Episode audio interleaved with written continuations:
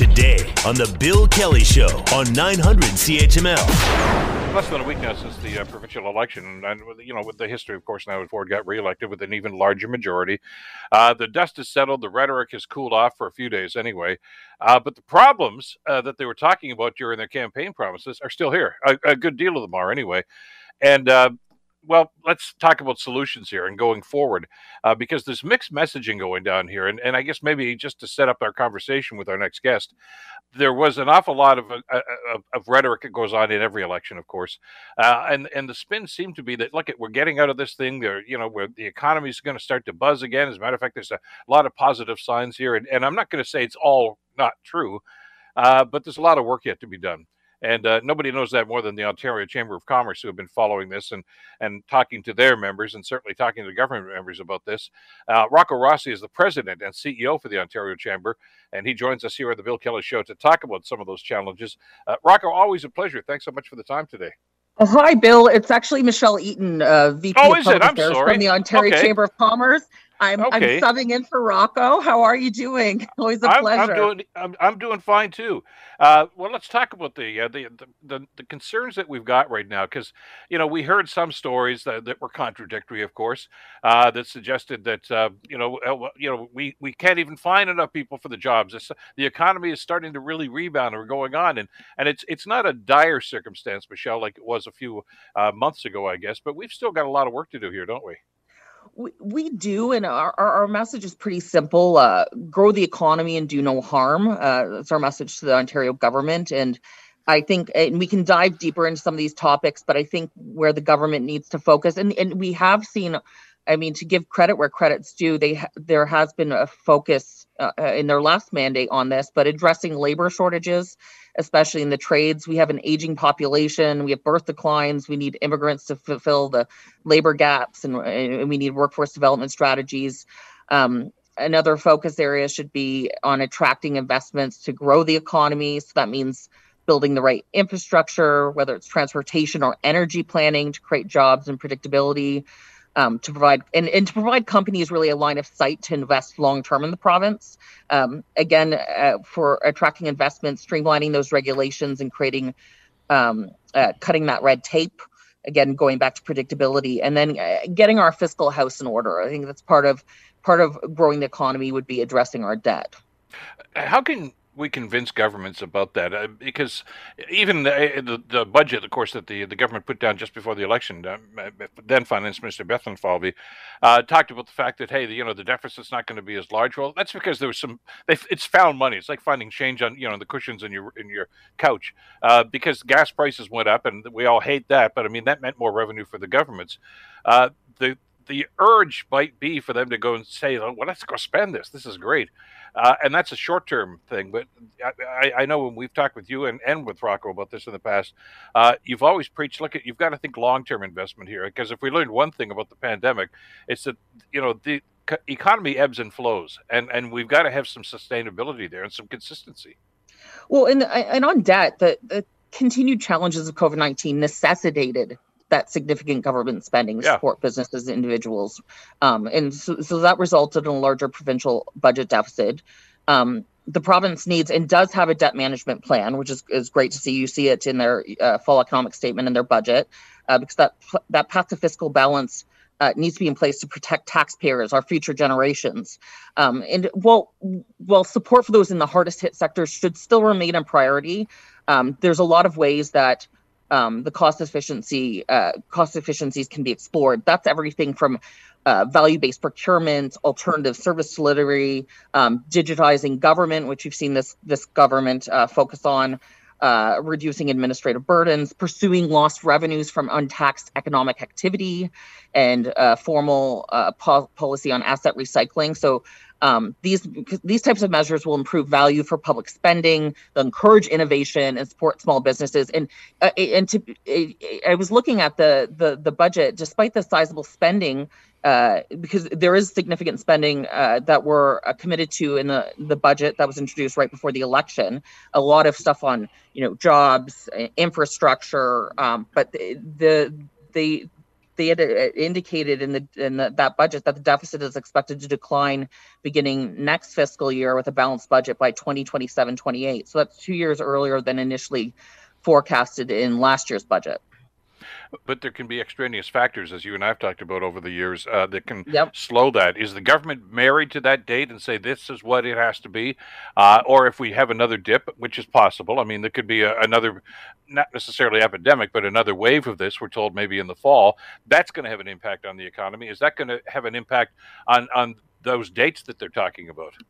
Well, uh, p- potentially, but I think one thing that um, it, throughout our time working with this government uh, there's been a flexibility, um, a willingness to work with stakeholders in the business community um, and to uh, pivot when necessary. And we've seen uh, countless examples of that throughout the pandemic, um, which is which is a good thing. Um, so uh, we're really looking forward to uh, working with the Ontario government going forward on things like jobs, big infrastructure projects, energy, things like that.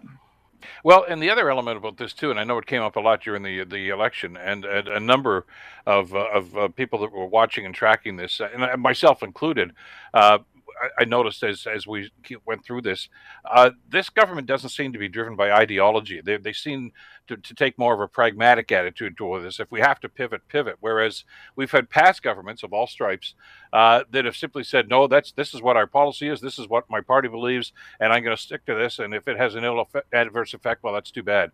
Uh, these guys are, are malleable when it, when it has to be, and I they they seem to read the tea leaves and say maybe we ha- we have to pivot and switch, and that, that's I think that's reassuring when you talk about that consistency.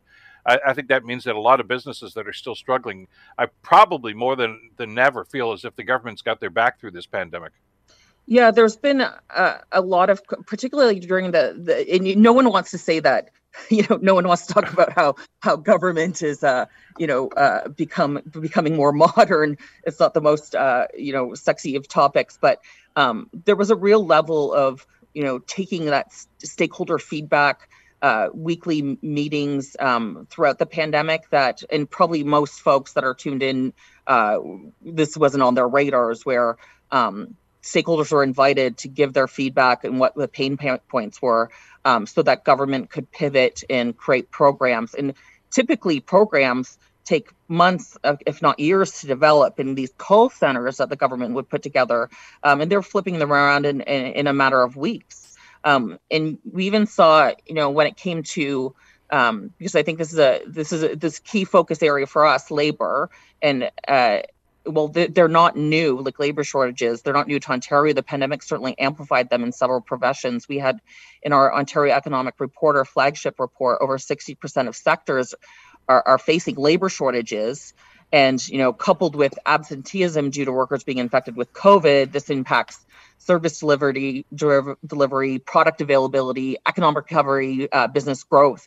Um, so we've seen this government focus on things. So you've seen Monte McNaughton, uh, whether it's foreign credential recognition or um, uh, getting folks into the skilled trades. Uh, we've seen him partner with uh, people like um, Minister Jill Dunlop, who's the the Minister of Universities and Colleges, on getting in demand uh, the PSWs or nurses, uh, fast tracking those so that we can get more into the economy. So there's there's been some. I, I suspect that for labor. Uh, that'll be a continued focus for this government. A few areas, though, um, like I mean, we need more newcomers in Ontario, and we need them yesterday. Uh, there, there's a, a, last I checked, there was a two million dollar back or two million um, uh, backlog in applications. So this is a major problem on its own, let, or, let alone with the other dynamics at play. And then, you know, the federal government gives each province a set allocation of economic immigrants uh, each year. Um, in 2021 in Ontario, that's 9,000, which is wholly insufficient considering all the available opportunities on Ontario for gainful employment. So uh, this is something I know that uh, uh Mr. Uh, Minister McNaughton's called for um, uh, to have the, the federal government double that amount. The, the actual need is likely much higher.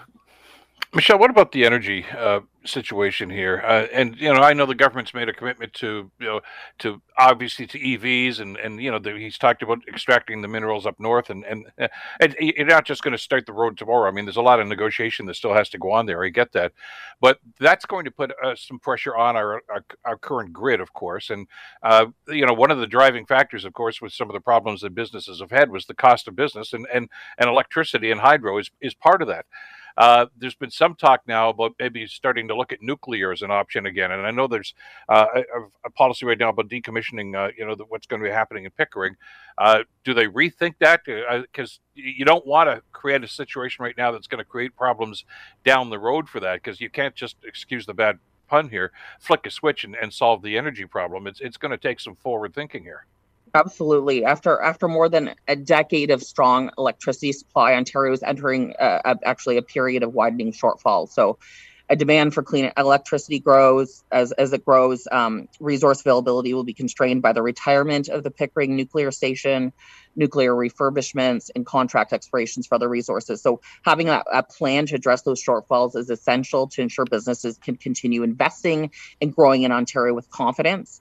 Um, so right before the election was announced, uh, uh, or the sorry, right before the election, it was announced that Ontario was actually taking it was, it was quite huge on uh, taking action on an integrated energy planning for the continued reliability and affordability of the province's clean energy supply. So by launching the electric electrification and energy transition panel, so that's going to be chaired by Mr. David Collie. So this is the, this is a good thing. Ontario has been a, a world leader in tackling climate change by successfully phasing out coal and creating one of the cleanest decarbonized electricity systems in the world. So we, we must just continue to plan for that next generation of clean energy um, it, it, because that helps uh, attract investment to the province. So when we think about growing the economy um, and the increased demand, having that uh, companies will invest in Ontario if they have that line of sight. So keeping their efforts on this is a good thing. And we actually wrote, uh, the Ontario Chamber of Commerce released uh, earlier this year a report brief. Uh, folks can check it out, occ.ca. It's uh, a policy primer called Addressing Ontario's Growing Electricity Needs, something we created in collaboration with uh, our Energy Council. We have various uh, councils at the OCC, um, and it's a terrific report if people want to read more.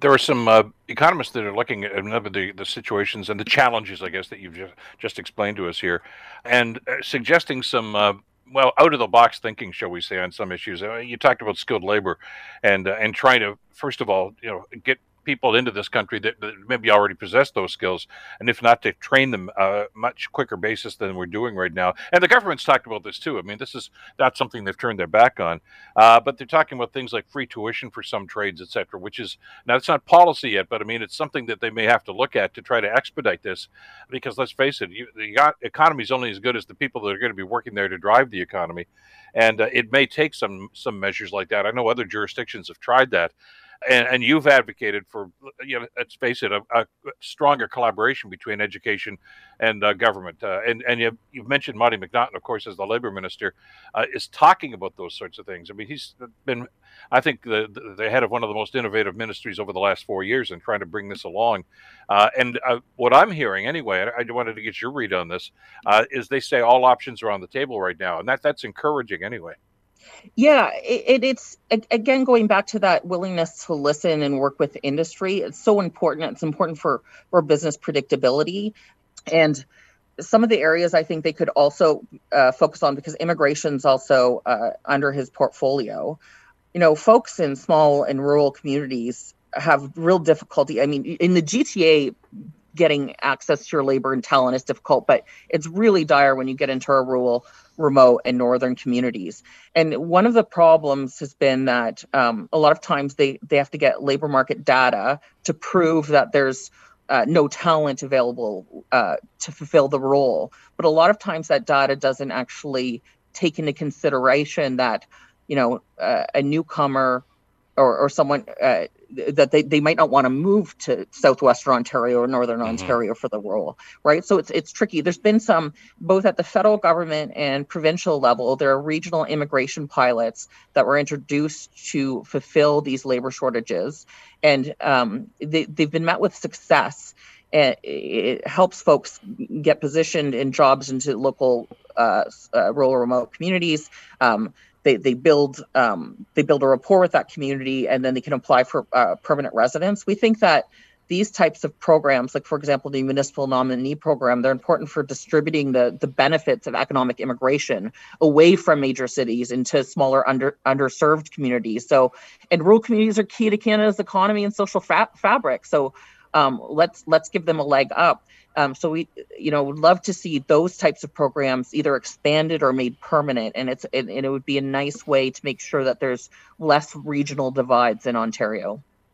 And and you know, I'm, I'm, giving these guys a pat on the back, and and, I think they've earned an awful lot of that because they develop relationships with labor and with education. But even in that budget that we just talked about, just just before the election, uh, there were some long term reductions, shall we say, in education and in healthcare for that matter too, uh, which can be worrisome. And and you know we just talked about them being flexible uh, about some of these things, and I, I, I'm hoping that they can, you know, make those judgments as they go along, as opposed to be tied to a, a policy like that. Because I mean, as you say, there are going to be some downturns in the economy. We're not going to be able to just you know, bingo, we're back to where we were before, and that's going to have an impact on on an awful lot of those agencies as well. So, uh, lots of challenges. I guess the good news here is that first of all, uh, they seem to be listening at least to this point, and uh, you mentioned two or three times, uh, Michelle, the, the, the federal government has a role to play here too, and uh, it's it's good to know that it seems anyway over the last couple of years that uh, the premier and the prime minister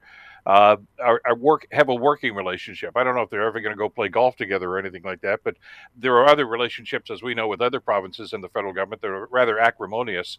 Uh, we don't seem to have that concern as of yet, anyway no that that that relationship and that collaboration is so important when it when it comes to our services when it comes to key infrastructure infrastructure was, was a huge i mean the, in the in the budget introduced prior to the election transportation infrastructure i think totaled around 160 billion earmarked for the next 10 years uh, so that's roads bridges things that create jobs that grow the economy things like uh, Bradford bypass, and, and, a lot of that is in collaboration with the federal government.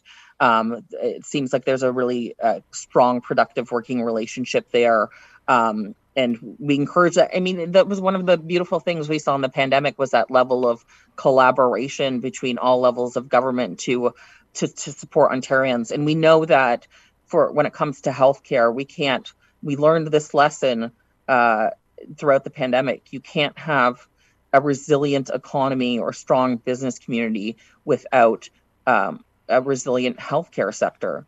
And that's uh, we, we we also have a health uh, policy council at the Ontario Chamber of Commerce, which is uh, and they've done incredible work um, developing policy recommendations that we continue to share with the Ontario government. We're actually writing, um, we're working on a, a our, our own version of mandate letters for the Ontario government to uh, give recommendations to each ministry, um, and there's there's a significant amount of them for uh, the Ministry of Health.